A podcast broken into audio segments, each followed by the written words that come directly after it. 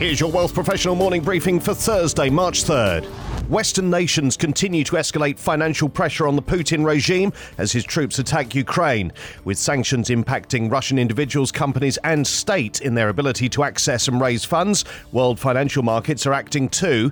Among the latest moves are the temporary suspension of Russian stocks by two major emerging market index providers. FTSE Russell said Wednesday that its governance board had taken the decision to delete all Russian stocks listed on the Moscow exchange from its equity indexes from the open on March 7th. Meanwhile, MSCI has also announced that the MSCI Russia indexes will be reclassified from emerging markets to standalone market status. The firm's announcement says that it's taken the decision following consultation with institutional investors, including asset owners, asset managers, broker dealers, and exchanges. It says that it received feedback from an overwhelming majority confirming that the Russian equity market is currently uninvestable and that Russian securities should be removed from the MSCI emerging markets indexes. With a total asset value of 255 billion US dollars and net sales of 39 billion, strong increases over 2020, Canada's ETF sector wrapped up a record-setting 2021, showing promising development as advisors and individual investors embrace the structure.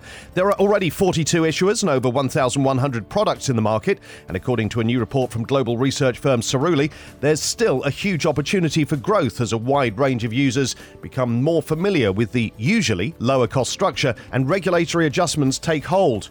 While the top 10 ETF issuers have stayed consistent since 2020, there have been significant differences in flows between product lines. The top 10 Canadian ETF issuers by AUM at the end of 2021 have iShares, BMO, and Vanguard as the top three. You can check our website and newsletters for the rest of the top 10. Aviso Wealth, one of Canada's largest independent wealth management businesses, is expanding its entire wealth management offering by partnering with a world leading tech service company. Under a new seven year partnership with CGI, Aviso Wealth will provide advisors with hyper personalized portfolio management services through the CGI Wealth 360 digital wealth platform. An industry leading solution with powerful unified account technology, the platform will also allow Aviso to provide personalized tax efficient investing plans for client households at scale. There are lessons to be learned from the use of artificial intelligence in the financial services industry. A new global report reveals strong early adoption of the technology, but almost one third of firms already using AI said they'd seen little or no return on investment. A similar share are in the learning phase of using AI.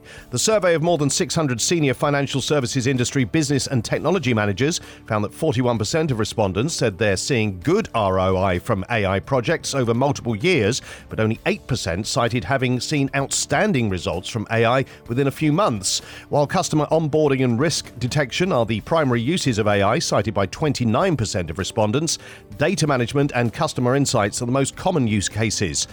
Data readiness, integrating internal and external data sources, making AI operational, and the availability of skills are reported as the biggest challenges in adopting AI in financial services firms.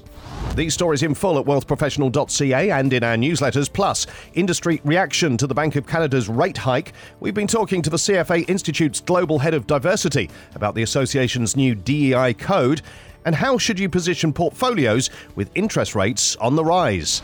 For Wealth Professional Canada, I'm Steve Randall.